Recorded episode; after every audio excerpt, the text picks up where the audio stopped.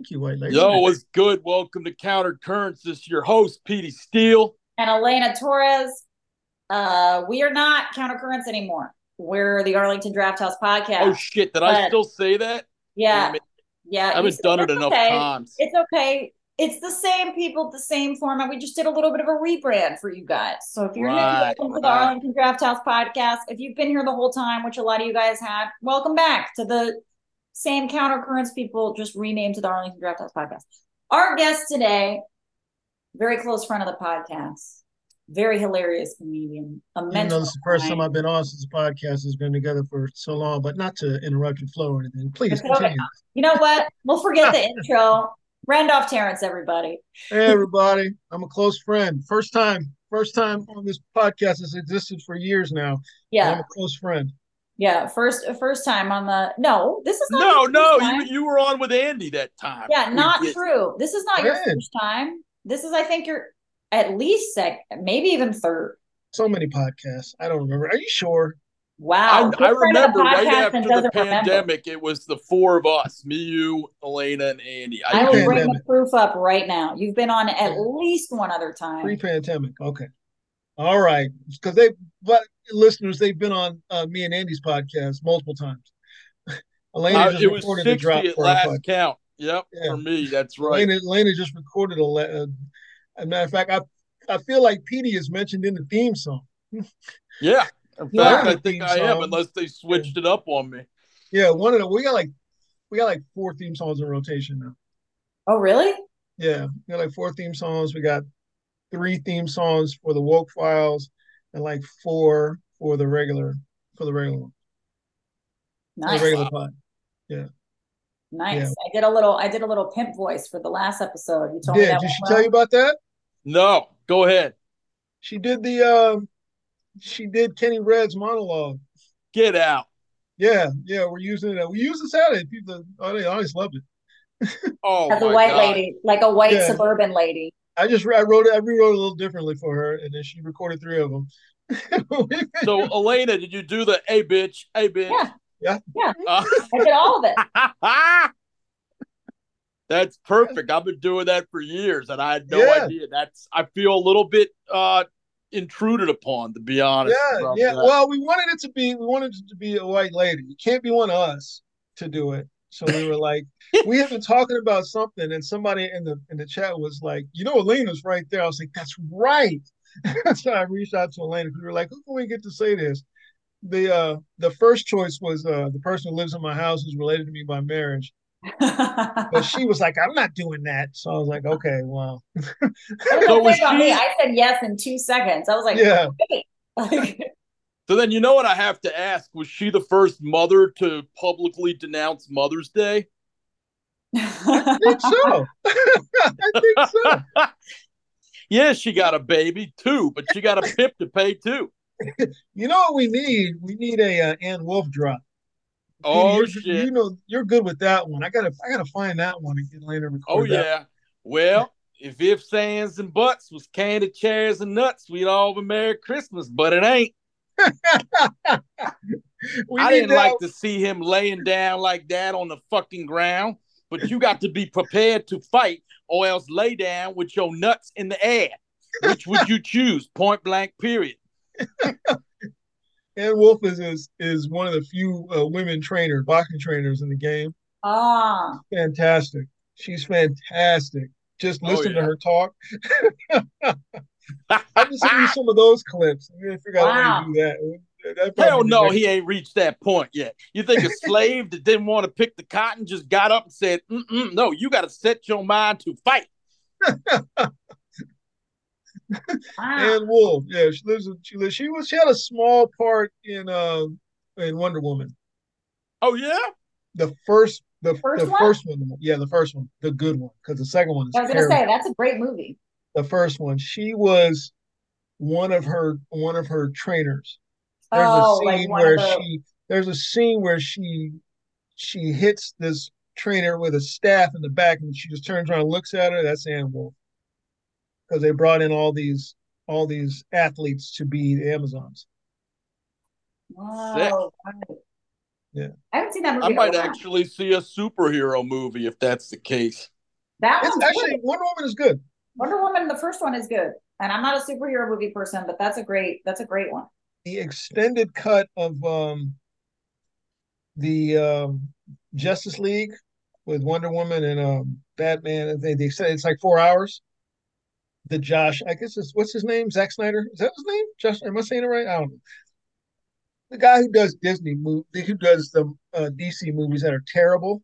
He had this he had this long vision in his head of like this four hour epic movie, and he he presented that. Then they cut it down into this terrible like hour and a half, two hour movie. But then he released a four hour extended cut, and it's good. It's long as shit. And it's four hours. I, I broke it up into into watchings, but it's it's a lot different. It's way more darker. It's a lot darker. It's a lot of I like that. Wonder Woman Yeah. cuts a head off. She don't cut heads off in movies, but she just cuts a dude's head off. There we know, go. Yeah. Wow. it's a lot better. I'll check that out. Yeah, you ain't gonna I'm watch. a little bit. I'm a little bit OD on the on the Marvel superhero DC. I'm kind of like I'm OG. And I feel like I'm not alone. I can't anymore. Really? Are you like Jessica Lange talking shit? Is Jessica Lange talking a lot of shit? Yeah, she is. She was talking shit last week about how Marvel movies are just cash. She doesn't believe in Marvel movies because they're just cash grabs, and she believes in the art. Of, she believes in the art of the movie. I'm like, really, bitch? You made King Kong in 1976. Did you do that for the for the uh, artistic merits of the movie, or I was gonna say, I mean, calling it most movies are cash grabs Yeah. at this stage. You know, Yeah. you I haven't blame seen people for Jessica wanting Lange in nothing since Cape Fear. I don't think. the last thing I remember seeing her in was um, She did American Horror Story, right? Oh, I don't watch that. I'm sure. I bet she you she got an did. Emmy for that, I think. I bet she did. Well, after that, she did. So Louis has the thing on his website, Horace and Pete. It's Hmm. like Louis, Steve Buscemi, uh, Alan Alda. She has a part in it. Uh, Edie Falco has a, uh, plays Louis' sister in it. You had to buy it from his website. This was before Louis was was. Um, I was before say that's, that's from a while ago. before he had his troubles. Yeah, Yeah, yeah, yeah. buy it from his That's from a website for a dollar. You can buy it from the website for a dollar, and uh, it was very it was very well done. It was very well acted. And a That's lot right. of really good actors in it. That's right. Mm, and she was in that. That came after the Emmy thing though, because that's I remember him saying he either ran into her at an Emmy or he ran into Edie Falco at an Emmy, and asked him, "Would you like to be in this thing?" And they were like, "Yeah, some of the script." I'm looking at her IMDb. Let's see. Let's see some of the latest that she's done. 1949. Okay, What is that? that's for the year she was born. Oh, okay. I thought that was like a movie. I Um, was like, known for here filmography. Oh, she was in The Politician. I like that. Did you guys see that no. On Netflix? That was um same guy who does. Why can't I think of his name? Ryan, who does American Horror Story. Hmm. The guy who did Glee and everything. I miss Glee. Sorry. What's his, what's his name? The the wow, I'm really embarrassed right now. Uh anyway, Ryan Murphy. Yeah. Yeah. Ryan Murphy likes her. Nice. Randolph, what have you been doing lately? I hear some rumors about a uh, script of sorts. Yeah, I've been I'm writing on uh, Drapetomaniacs podcast. It's a podcast from Michael Harriot. It's a history podcast. It's called Drapetomaniacs. Um, the great Michael Harriot, uh, the dean of Black Twitter is what we call him. um, he uh, he started this history project, and I got I got brought in on that. So that's been a lot of a lot of writing, where I write. We take a historical thing, we write a script. One of the first the first ones I brought in was a guy named Charlie Case. He's the first black stand-up comic nobody knows about. He started in the time of vaudeville. Uh, black man, obviously. Uh, he was the first one to stand on stage and tell jokes, just Huh. jokes, not monologue. He was at the, he was a contemporary of um, of Mark Twain. Wow. But Mark Twain just did monologues. He didn't do jokes. This guy just did jokes. Stood up and just told jokes. Cool. Uh, that was the first. That was the first one I was brought in on. And then there's been, I just, I just, um, there's one called uh, the kissing is called Robert Smalls. Let me look at the. Let me pull up the. Uh, you can, by the way, people, if you want to listen to these, you can get them anywhere you get your podcasts. It's Draptomaniacs. D R A P, Drape Toe T O Maniacs M A N I N I A X. Drapetomaniacs. Got it. Draptomaniacs. And I'm What's looking- Drapto? It's funny you should ask that. Drapetomania was the disease that was coined by a man named Adolphus Wright, I believe was his name. I should know this. I've said it so many times. He was a, it was in the 1800s. Drapetomania was a disease that made black people run away from slavery. Black people were running away from slavery. They had, there had to be something wrong with them because that was their natural state was to be in slavery. So No they had drapetomania. That, that's the disease. No way. Drapetomania. Yeah. So drapetomaniacs, drapetomaniacs are people, are black fully people are black people who want to live as fully formed human beings. Should have worn my shirt. Rape the Maniacs. Wow. I didn't know that. That's Yeah. How crazy. manipulative and fucked up. I mean, not that Yep. everything with slavery isn't, but like details like that are what fucked me up. I did not know that. So there's been like 14 now. You have um Afeni Shakur on trial, How to Get Away with Drapetomania. Uh, Robert Williams in the Kissing Case, featuring Bob the Drag Queen. That one I did a lot of work on. Um, Robert Williams was a the the premise of that one was that they always say that the struggle for civil rights was uh, was largely peaceful and we shall overcome, and it was just you know peace, and it wasn't. There was a lot of people who were straight up uh, let's go to war. Robert Williams was one of them. This was in 1955. This wasn't very long ago. He died Right. in the 80s. He died in the, the early 80s, I believe, of old age. Um, two boys were two boys, uh, nine-year-old boys were arrested for because a white girl their age kissed them on the cheek. So this town in North Carolina, they arrested this this young boy, these young Yeah. boys, and he broke them out of jail.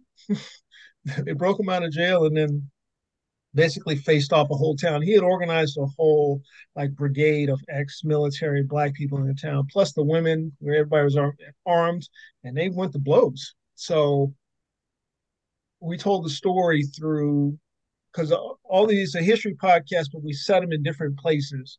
This one we did it through a story hour in a library. Cool. So it was like supposed to be story hour in libraries. We had kids in this one, kids star in it, and um, somewhere along the way we decided it was going to be a drag, a drag, it was gonna be a drag story hour in the library, drag queen story hour in the library. So we brought in Bob the drag queen, an actual drag queen. Yeah, we bring in people from. We have different guest stars. Like a couple of them have had stars like um, Roland Martin, Nina Weber, and Brian Forte. Damon Young, JL jumped on one um, Malcolm Jamal Warner, Tiffany Cross did was on one. Malcolm, what's Malcolm been up to aside from that? I haven't heard his Not name. much, not Yeah. much. Charlemagne, Charlemagne did one. Huh. Came on stage. Came on stage was Charlie Case.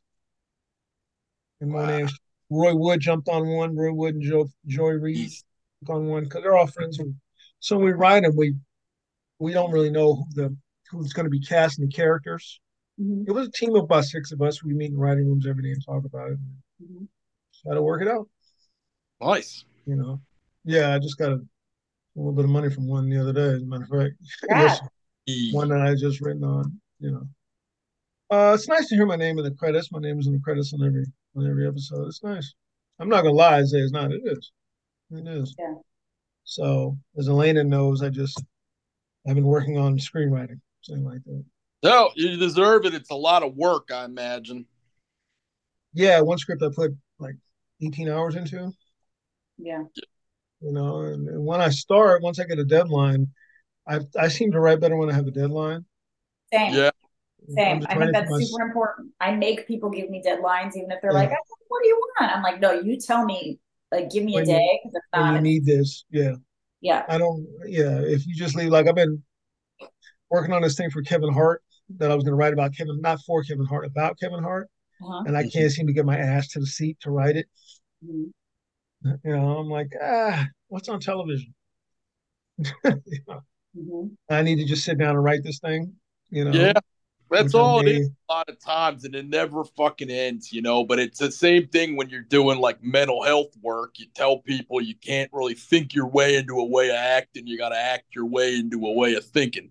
Right. And you just get going. It doesn't have to be a masterpiece. It won't be the first 10 strokes, but then, you know, you hit that rhythm and boom, you're going. Yeah. And that's what I'm trying to do. So uh, I just did a I just did a podcast with an author, D.L. White, in um, who lives in Atlanta, who's um, written. She's a romance novelist. She's written quite a few romance novels, and we talked about writing processes and getting to the chairs and stuff like that. What do you Well, have I mean, do? some people have work with partners forever just for that. Mhm. You know, just for accountability. Like there's tons of people that are like, hey, let's just meet in a coffee shop every Tuesday at this time. Mhm. Tell me what you're working on. Just to- because I feel like that's the hardest part in writing because it's not structured time, Mhm. you know? Well, her thing was like, you just may not be the person who can do that, who can say, I'm going to sit down now and do it. It could just be you write when you write. Yeah. right. when you write, and you don't when you don't. If you don't have it, if you're not on a deadline, if you're on a deadline, that's different. You have to, you know. But if you're on a deadline, and we, you know, Yeah. I think most people deadlines is what works. I mean, there's special cases. I had this book that was pretty good called uh Daily Rituals about like I think 50 to 100 famous artists, a lot of writers, but playwrights and then directors and people like that. And they talked about their daily routines. And most of them don't even differ that much. They work on a straight schedule. I mean, it's deadlines not really imposed by others, but even just amongst themselves. And they take it to heart and it gets to be pretty boring, but they get it done. You know? yeah, Yeah. Yeah. And you know, I find like using any kind of prompts is helpful too. Like PD, actually something you sent me, I use to write a lot, especially with stand-up jokes, but even for other things. All those the Gary Gulman Twitter tips that he did. Yeah. Great. You know, he does say like at some point, you know, because to Randolph's point, there are days where it's just like it's just not in me right now. Like I scheduled the time, but it's just not in me. And sometimes it's just like, just put something on there and set a timer and don't go on your phone and don't go on YouTube and just like put something on. And then, you know, about half the time it'll lead to something productive, Oh yeah. yeah, yeah. you know, even if you just give yourself 20 minutes. Name Yeah. of the Where have you found that you're writing best? As is, as location wise, Just in general, like like what times a day, what's the most inspiring, like where I don't think there is Wow. a there's a right here is where I write Mhm. on this laptop sitting right here. Um, I don't think there's a there's a time of day or anything like that. That doesn't that doesn't particularly if I again if I have a deadline, it doesn't matter. wherever I'm wherever I'm at. Um, when I was writing for television, I had to have everything on a certain time. The day was very regimented. It started at twelve, ended at six. I needed to have everything in by four, somewhere in the in the four four thirty range. Everything had to be in by four. So, and that was a whole four to six hundred word essay on whatever thing. So if I have to do a lot of research for it or stuff like that, it doesn't matter. I got to get it all in. Yeah. So, and I would do that sitting on my bed sometimes with a uh, with a lap desk or sitting in the living room maybe or upstairs. Doesn't matter. That doesn't bother. It doesn't matter. I can sit down anywhere and start writing. It doesn't matter Mhm. whether it be longhand or with a laptop. It doesn't. It doesn't. Mhm. For me, it always takes me like a minute to get in the zone. Like if I'm gonna sit, it's like, all right, I gotta give myself like a good 30 minutes just like sitting where I am now in my little office room in front of my desk. Like it's gonna take me like a good 30 minutes to actually focus. Like let me get out of the way. Like there's always some bill or some shit on my desk that I gotta solve. Like I gotta solve something to like clear out my space and then I can do it. Yeah, if you wrote on a show like an everyday thing, you you you wouldn't have problems because Yeah. you have your production meeting at twelve. It's it's at twelve o'clock every day. It was at twelve o'clock every day, Monday through Friday. It didn't matter. Yeah. You got to meet the production meeting first. You know, it was a Zoom call, so we're all on a Zoom call talking.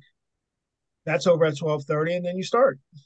You know, and then you could, you know, plan out how long it's going to take you to do this, how long it's going to take you to do that, and then you you're on your own, which I liked. You know, it's not.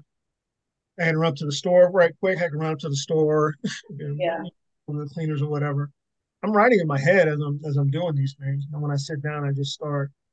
Or if I don't have anything going on, I can just jump right in. You know, but it's that I think that the that production meeting was the one the get going part. Yeah. Sitting Yeah, that like got your brain in the mode. Yes, sitting in the production meeting talking about. Speaking of production meetings, what do you guys think? Okay, the strike's over now. How do you think some of these like late night shows and stuff are gonna look after five months off? Do you think they're gonna just come back and be It's not the gonna be, it's not gonna be. I don't think it's gonna be a problem. I think it's gonna pick right back up.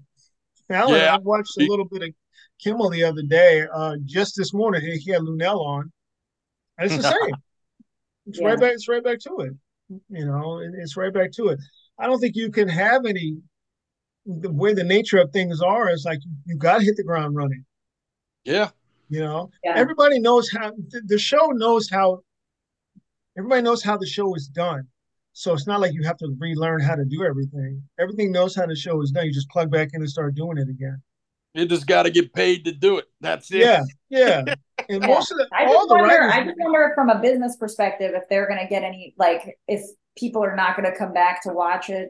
no, if the no, networks are gonna no, be no, like, the people- are we gonna get rid of no, them? no, people are gonna watch. Like, what's the Daily Show gonna do? They don't have a host watch. yet. That's that's different though. That's- They don't have a host. Something else. Yeah, that's Yeah. a different thing. That's They got that's a different. Problem because they wanted Hasan, but now with that Yeah. whole thing, that ain't gonna Yeah. happen. Yeah, we, should Oh, yeah. we're talking Roy about for real. The obvious choice is Roy Roy did Wood. so good on his like week that he had Yeah. to host it. Roy was great. Well, in my in my opinion, and Andy opinions too, I think I can speak for anyone I say this. They just don't want to have another black host. And they don't want it to be seen as a black show. So they're not going to bring in another black host, even though he's obviously the most the most talented and the most qualified. But they do want to have a brown host, so they, hmm. it was going to be Hasan, even though he already had a show that didn't Yeah. do well. Yeah. He had a show that didn't do well. Roy hasn't had a show yet of his own. The obvious choice is to bring in Roy. It's the Yeah. Obvious. is great. I feel like Yeah. everybody, he's so likable. Like, he's so funny. I mean, he's been in this game for years. Like, he was so easy to watch. Like, Don't want it to be a black show. You can't have another black host because it'll be a black show. Can't have that. Can't have that. Now, in the meantime, if it was two white dudes, you know, nobody would care. so you go from one white guy to another white guy, nobody cares. No one even says those questions. But those metrics are factored into to a decision making process. And anybody who says it's not is lying to you.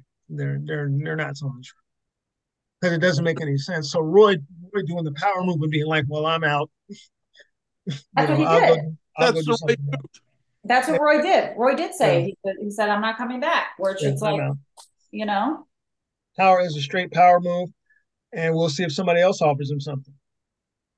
they have Yeah. to. I mean, he's too Yeah. good. If I'm another spin network, I offer him a talk show. How could you not? Immediately, I offer him a talk show. You know, if I'm MSNBC, I offer him a talk show. You can do what you do on that. Do it late night on our network. We don't have comedy shows. We do now. we, Yeah. we do now. now we do. Yeah. Hire Ralph Cooper. Damn it. Yeah, yeah. yeah. he just may. You know, he just may bring him in as a writer. He was on there for God so long that job fair. Like my people at the um, trading card and auction house I work at were playing that, and I heard his voice one day. I said, "What's going on?" And he said, "Oh yeah, we watch Roy's job fair here every day or every other one." I was like, "Wow." Yeah, Wow. exactly. Yeah, Mhm. Yeah. Or Roy could just go and do his own thing on YouTube and see what I he was gonna do. say he, should, he could do his own thing on YouTube. That's I always like an he's getting option. enough of a following now. He has enough of a following. He's good enough. Yeah, you know? that's always an option. Yeah. You know. What else you got, baby? Hmm? What else you got for me today? What else we got for you? Yeah, what you got What for do me? you? You don't have questions for me, girl? Of course, we Yeah. have questions for you. What do you? What are you looking forward to? Because I feel like you've been through a lot of phases in your comedy career, right? And now you're in a writing phase. What are you looking forward to in your in your career as a writer, performer, entertainer? Making money. yeah. That's the answer. Figuring out, figuring out how to make money. Um, yeah, monetizing things is is on a serious note is how to figure out how to monetize the things that you're doing. A lot of us just fall ass backwards into into things. Yeah. Yeah. Is there a way to actually figure, actually monetize your products with without not doing what you want to do? We know some very all three of us know people who are very successful, who are very successful like podcasts or this or that, and you ask them, "How'd you get that?" And they're like, "I don't know." Yeah. Well, I don't know.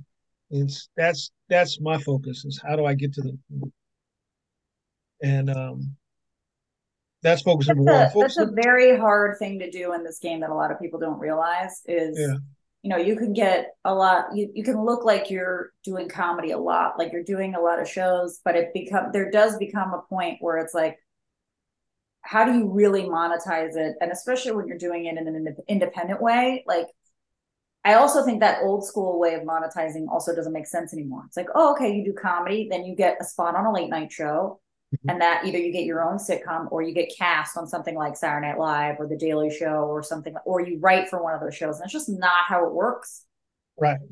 Anymore. Right. I'm in the same boat. I'm trying to figure out, you know, I've got two kids and it's all figuring out like, okay, what am I doing here? Yeah. Yeah. And that's where I'm at is basically is what am I doing here? Yeah. You know, um, still trying to pursue stand up. It's still it's still the thing. Stand up is the thing that has got me to this point. All everything has gotten because of stand up, but I don't do stand up nearly as much. Ever since the pandemic, we pulled away, yeah. I haven't really been doing stand up the way I've been. Me neither. so, um, how often are you doing stand up? Lately, I've been trying to go. Well, it's another thing. When the show ended at the beginning of the year, so the show ended January 15th. You know, the shows get canceled. That's what happens. My whole scheduling shifted. So I wasn't able to do stand up in the evening anymore because I was working. I went to work on other shows and I was working from three to nine. So that was it. And there was no way I could get out, I could get to a spot before 9 30, 10 o'clock. So there's no way I could do a show from three to nine. It's, it's, it was over. I couldn't I couldn't yeah. do anything. So for all those months I didn't do any stand up because I couldn't. I would do occasional a spot here, spot there, yeah. but consistently no. As soon as the show ended, I started making it a point to go out and during the week and do a couple of spots, make myself available and do a couple of spots during the week just to see how it felt. Um, everything seems to be coming back online. The getting on stage will never be will never be hard for me. I, that's easy. Right. I can stand on stage and just talk for and just talk for 15, 20 minutes and just be on stage, that's easy. It's you have to be having reps and doing the jokes over and over and over. And that's been the problem. Yeah. Part yep. of that is being motivated to go out and do it. Now there are a couple of things I've decided I'm not going to do anymore. Like I opened for speaking of the draft house, last thing I did and um opened for Jay Jordan, who's at the draft house a couple months ago and I said, let me book myself to um, do an opening spot for him, you know. And when I was done, I was like, I'm not gonna, I won't do this. Open at all? No, not not in that capacity. No, no, I'm middle, but to go in and be in that because because it's a two man show. Yeah, well, oh, that spot, that spot, by the way, I think that's the hardest spot in comedy. Yeah. The host feature combo spot. Yeah, that's a very difficult spot. Yeah, I won't do it. I won't do it anymore. And I can do it. Of course, I can do it. I just won't do it. I won't do it anymore. For for those people that don't know what it is, if you're listening, so usually on a basic comedy show, there's three comedians on a show. Like when you go to a weekend at a comedy club, there's a host, which is someone who does like 10 minutes at the beginning and they're kind of talking to the audience and they're just kind of warming you up while the servers are asking for your order and bringing you drinks. And then you have a warm up comic, which is the feature which has someone who's doing anywhere from 20 to 30 minutes. and that person is just doing comedy and getting you used to the idea of comedy. And then your headliner comes up who does an hour, who's usually the person on the marquee that you're there to see. But some clubs have an opening spot, which isn't host or feature, it's both. So it's just one person and then your headliner. And in my opinion, that spot, that host feature spot, is the hardest spot to do in comedy. But from doing those spots, at least I can say like that's made me get better quicker than any other spot. Yeah, I would agree with that because I think with that you have to do warm up stuff, but then you also have to do some of your material. Correct, and you yeah. might have material that's not ready for the spot, and so you have to get like, and you might not be the kind of comic who's like ready to host, or and by ready to host, I mean who's good at hosting, who's good at going up to a cold room. And it's different than a host because it's like, okay, you warm them up a little bit, but then you leave fast enough where they're like, oh, I can I can see comedy now, and now I can digest mm-hmm. someone who's here as a comedian, not as my MC. Which here's, like, here's the thing that that as someone who books comics also, um, we were booking three man shows, and I used to hear this a lot. Look, when I when I started back in the old days, when I started doing comedy, you had to first of all a host set was 15 minutes, middle set was 30, and a headline set was 45. That was standard. Wow. Week the week ran Tuesday through Sunday. One show on Tuesday, one sh- one show Tuesday through Thursday, two on Friday, two on Saturday, one on Sunday. So a comic would come and tour place for a week. Eight shows. You'd be there for no way. Yeah, you'd get there on maybe you get there on Tuesday, maybe you leave on Monday morning. Was yeah. this up here or just in Texas? This was standard. Okay. yeah. Okay. I started in Texas. I started toured, in Texas. That was industry standard. Yeah. So when you toured, so they were making way more money then too, I imagine. No. no.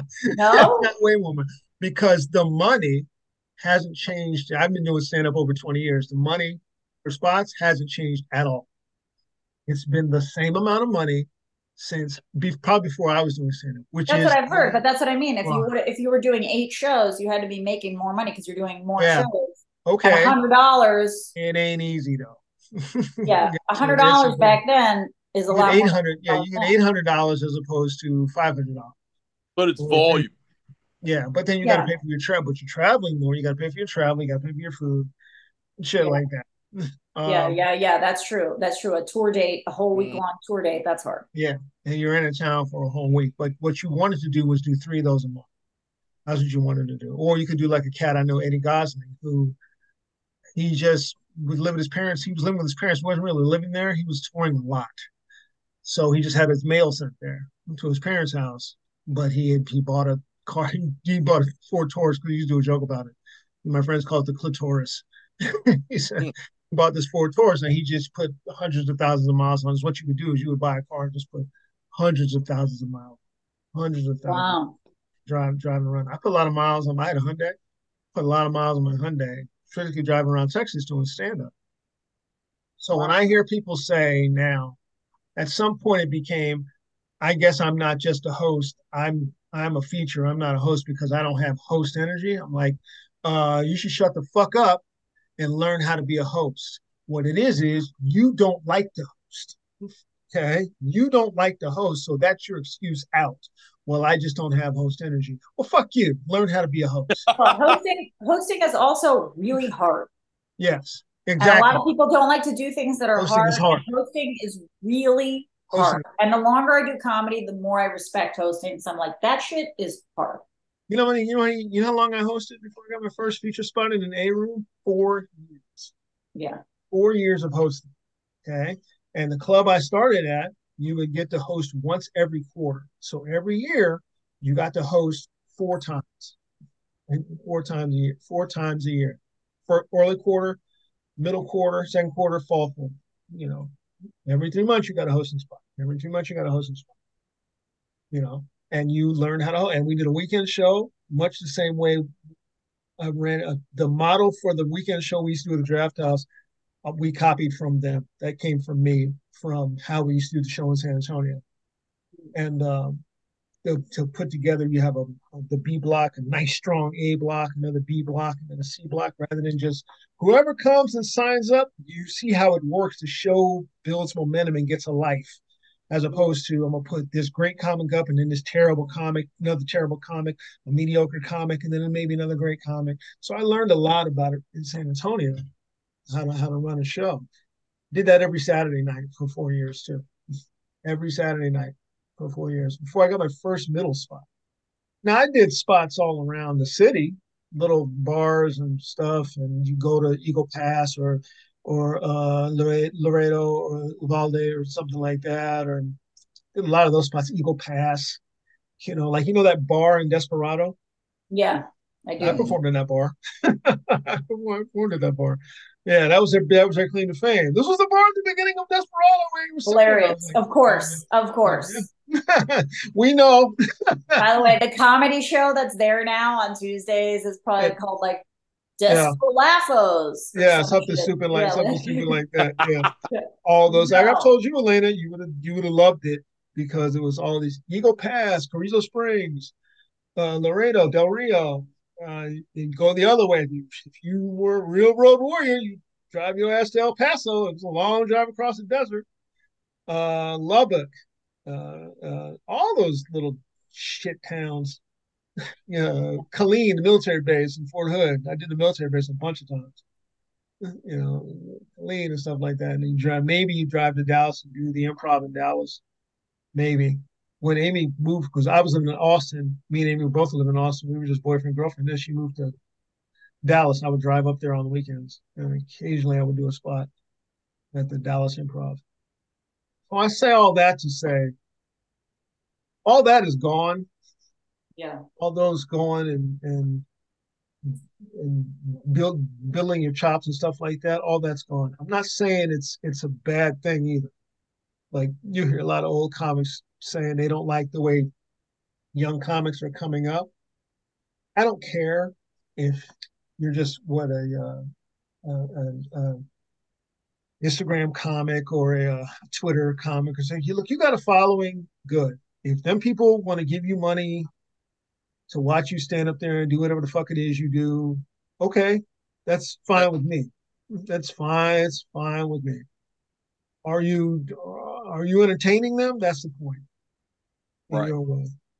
On the other side, I feel good when I see a comic like Luenell. I don't know if y'all just seen her special dropped on Netflix. Oh, I saw a couple clips. I love her. He's the amazing. ending is Luenell. Luenell? Oh, Luenell. Yeah, of course. Of the course, second course. one now that Chappelle has put money into. Yeah. Produce. The ending of that is super strong. You know, and you all know how I feel about Earthquake Special. It was, man, listen, that Earthquake Special. So that gave me hope. They said, okay, here's people that are older than me. Yeah. And they're still doing it. Yeah. I mean, look at look at Leanne Morgan. I mean, she just blew up. I know Leanne Morgan. You do? from the circuit. Really? That was amazing to me.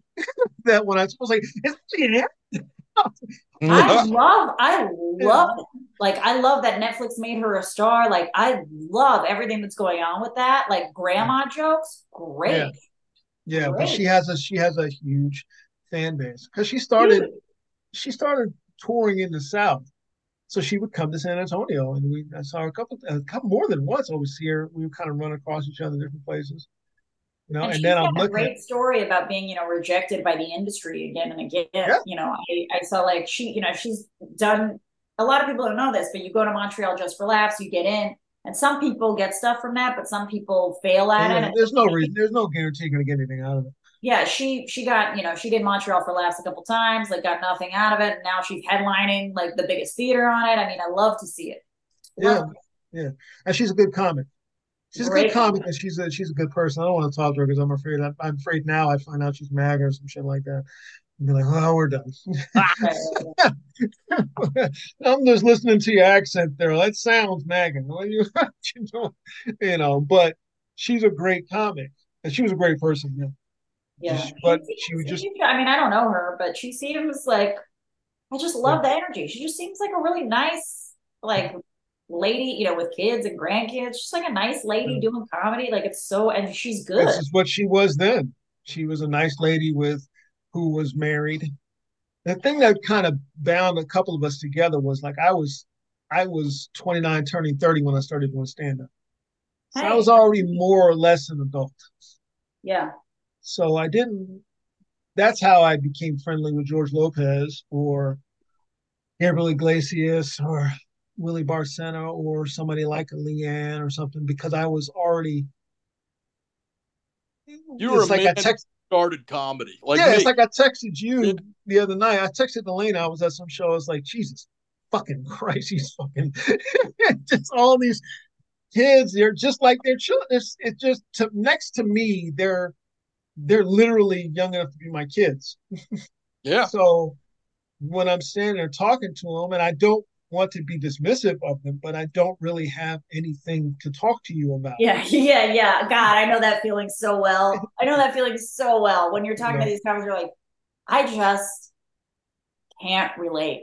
Yeah. Like, they'll, tell- they'll even- tell me something that they're stressed about. I'm not going to tell you Yeah. what the person said she was stressed about because you guys are going to know exactly what I'm talking about. Very young, and she like kind of recently was telling me about what she was stressed about in her life. I was like, I can't connect.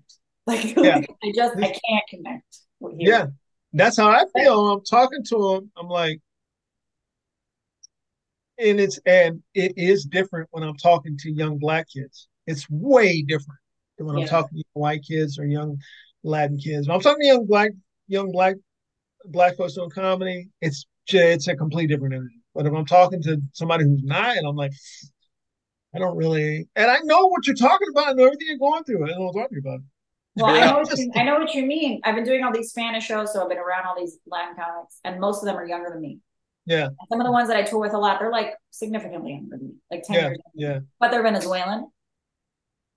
And young Venezuelans, like you, it's all cool and normal. And then they start talking a little bit about how they got to the United States and like some of the shit that they've been through. And you're like, what the fuck? Like Yeah, it is heavier than anything I Yeah. could imagine.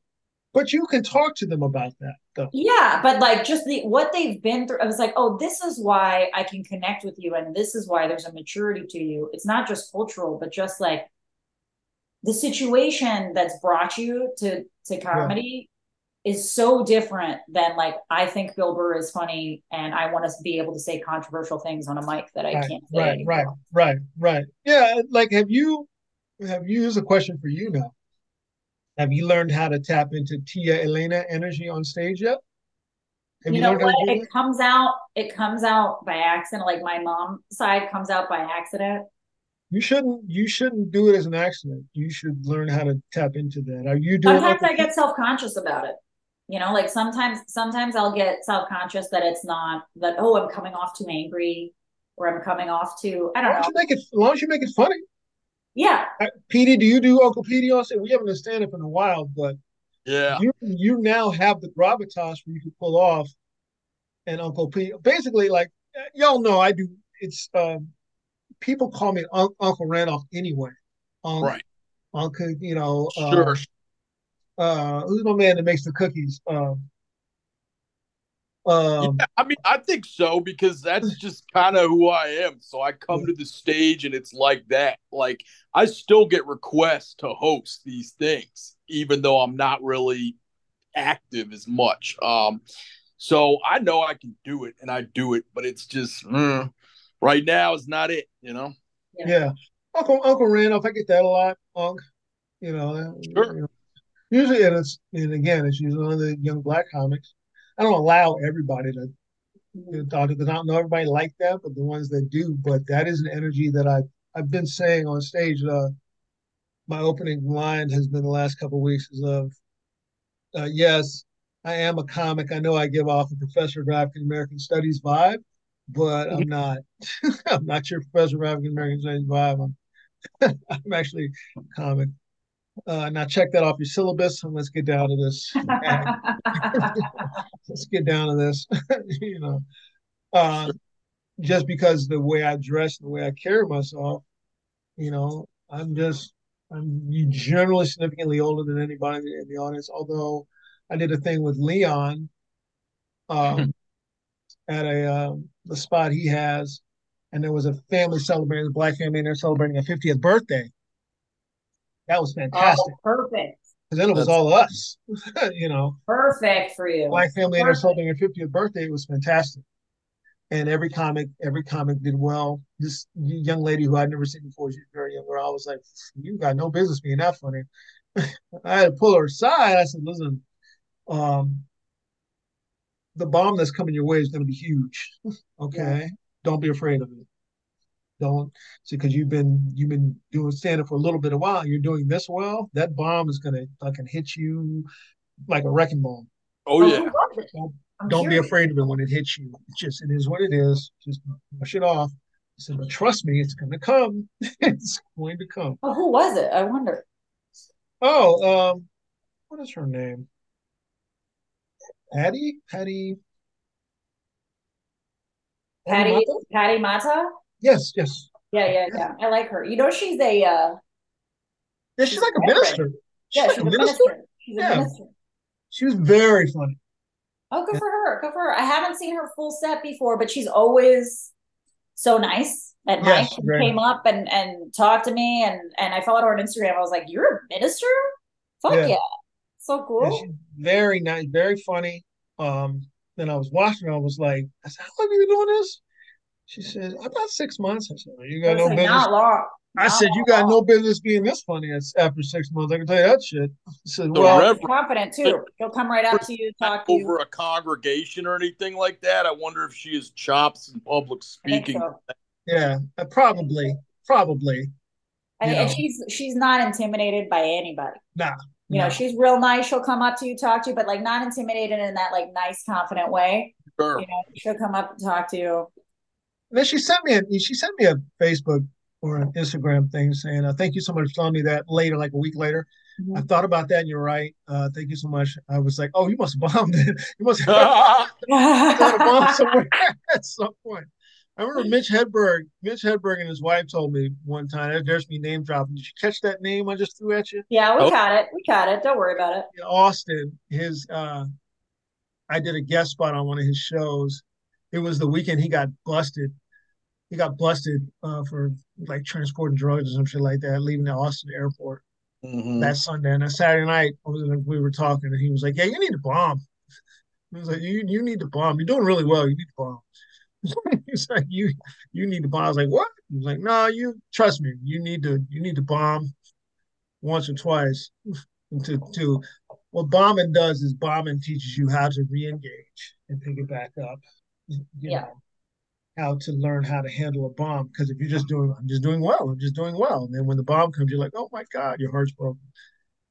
You know? Yeah, I mean, is it for resilience, do you think, or is it strictly for like Joey Diaz talks about the value of like bombing droughts where he'll bomb for like weeks at a time, or maybe okay. that that I don't believe. That I don't believe. Really? No. That's what I do. That I'll like bombing for a week, for weeks for... at a time. That I don't. That I don't believe in. You should be if you're bombing a joke. If a joke bombs, let's say once, right? Okay. You bomb a set and then you come the next set, you try the same material and it bombs again, and then you try it again and it bombs again. You need to get rid of that material because that material is not funny. Okay. Yeah. I give a joke three I've gone through a lot of phases like that though, where the same jokes will do really well. Yeah.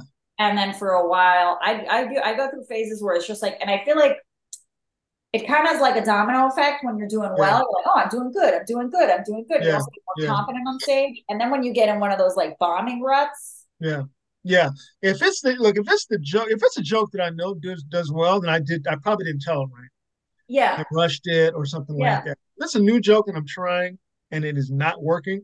Well, then it's funny to me. It's not funny to them. And yeah. if a tree falls in a forest and no one hears it, did it actually fall? If you tell a joke and no one laughs, is it a joke? Yeah. Yeah. You gotta look just... yourself in the mirror and give yourself right. the Billy Sparks right. speech that no one understands your shit but you. Right, right, right. Personally, I don't believe in bombing just nonstop for weeks. If that happens, I'm like, okay, you gotta you gotta step back and do a self assessment. Like, yeah, are you, you do. are you writing? Like with, with, me, it's an energy thing. When that happens, when I go on those like streaks, it's not even the it's not even the words coming out of my mouth. Like something yeah. fucks up with my energy, yeah. and it takes me a minute, and I have to like stop doing right. for a few days for a week or something to like reset and then it, yeah and i've been doing that a lot now like i said is like um I'm really trying to get away from you because it just is like if I go like to like to Sean's room, I go to hotbed, I can go in there and just plug into the act I can level it. If I chose to, I just go in there and say, I'll just do the act and I will fucking murder this room. But what's the point? Um, you know, what's the point? I've murdered enough times in over over the course of time. What's what's the point? So let me just not do that. Let me just do all these new ideas I have in my head. I give you one in front. I'll give myself and the audience. We'll, we'll both have one in front just to get things greased, and then I'll do one on the back end. I've also been having Sean put me up early. Another challenge. I do that too. Put me up early and let me see what I can do you know. And again, I could, I could going up early. I could just go and plug in and just level this. I stop myself from doing. It. I don't want to. I don't want to do that because that's hard because I'm like, I want to hear these laughs. Let me just do these jokes. I'm like, no, really, don't. It's really hard to to manage that. Manage like, yeah. okay, I could just make people laugh, or I could right. try right. something interesting and let myself grow. Right. Right. When you're right. doing well a lot, that can also be scary because it's like, oh, I'm so used to getting these right. big laughs. Mm-hmm. Right. And it's not like when I was living in New York and I was doing X amount of sets a night, a week, you know. Yeah. I'm also not a guy who believes that, not anymore, that I have to, got to be up every night, got to be just grinding. I don't believe that anymore. Yeah. The pandemic knocked that out of me. Yeah. Should have knocked that out of all of us. That mm. that shit, like I gotta, I gotta just, I gotta, I gotta grind. Fuck all that, man. Yeah. fuck, yeah, I don't that. have, I don't have time for that. I mean, I go up a lot, but I mean, not like different phases. Even if you have the time, yeah, don't need to be grinding all the time. It's just I don't see the not anymore. There's too much. You're not living life. That's right. You need, you need to live life to be able to write yeah. about something. Right. Yeah. You're not reading. You're not reading. You're not watching movies. You're not listening to music. You're not talking to people. You're not interacting with other people. What is inspiring you? Good question. Oh, that is a good question. What inspires me is is Oh no, I, I, I wasn't directly asking that. I was kind of rhetorical. Oh yeah, oh, yeah. What inspires you? Right, right, right, right, right. Yeah, good, good art. Either way, but you could ask and answer it, it too. It is a good question. it's, it's what inspires me is good art. Yeah, it is good art because I want to produce. I want to produce good art, whether it be writing or or something. And again, I want to produce good art that people like, not just that I like. Right. I another thing I don't like. Quincy Jones said. Uh, Quincy Jones said in his book, any artist who tells you that they don't care if the public likes it is lying to you. So they're not telling you the truth. We all want our work to be liked. It's when your work is not liked, then you start to be defined about, well, you just don't understand. The artist, they don't understand me. I'm an artist. And no, you want people to like what you what you do. Yeah. I, of course you do. We all do you sure. know. But I don't want to just produce stuff that just pleases people. Right. I'm also kind of on the mindset that Patrice said one time of uh, if 50% of the audience likes you and 50% of the audience hates you, that's common. Yeah. 100% of the audience is liking you, you know. Mm. He also said, which I agree with, is just being a boutique act. Like, look, I'm just a boutique act. These people come to see me. You know, if you own a little boutique store and you just sell a certain little thing and people like it, you know, I don't like um that goes back to monetization. That's what I'm trying to do. I'm yeah. trying to monetize yeah, my little boutique. Little boutique. Yeah. What's what's those two brothers, two white dudes that make they make the same movie all the time. They made uh the Coen brothers. The Coen brothers. Mm-hmm. I don't watch their movies. No. No, their movies aren't for me. Okay. That doesn't make them bad movies. no, I, I love mean? the movies personally. Right. They're not for me. Right. it's fine. They have a little boutique, Coen Brothers. They make boutique movies, or for the PD Suggs of the world. you know, they make boutique movies. For whatever reason, people like it's not so much that people like them, is that the industry lets them make these movies because their movies got to make like 42 cents, maybe. They, yeah. I can't see them making a lot of money, you know. I like the Hughes, but I like I like the Hughes brothers. Okay. Who don't make movies together now the way they used to. Right. But I'd rather watch II Society. I watch II Society anytime it comes on. Hughes Brothers. I'd rather watch that. I'd rather watch Dead Presidents. Watch American Pimp. Yeah, see, that's Hughes Brothers. I'd rather watch that. Coen Brothers movies don't speak to me. The Hughes Brothers movies speak to me. Gotcha. What I'm trying to do is figure out how to how to write to that to that. Right. Yeah. Get a that's the thing I like. So how do I write? That's what's inside of me. The Hughes brothers isn't inside. The Coen brothers isn't inside of me. Not that I, again, one way or the other. I like the Wachowskis, the siblings. I like what they do.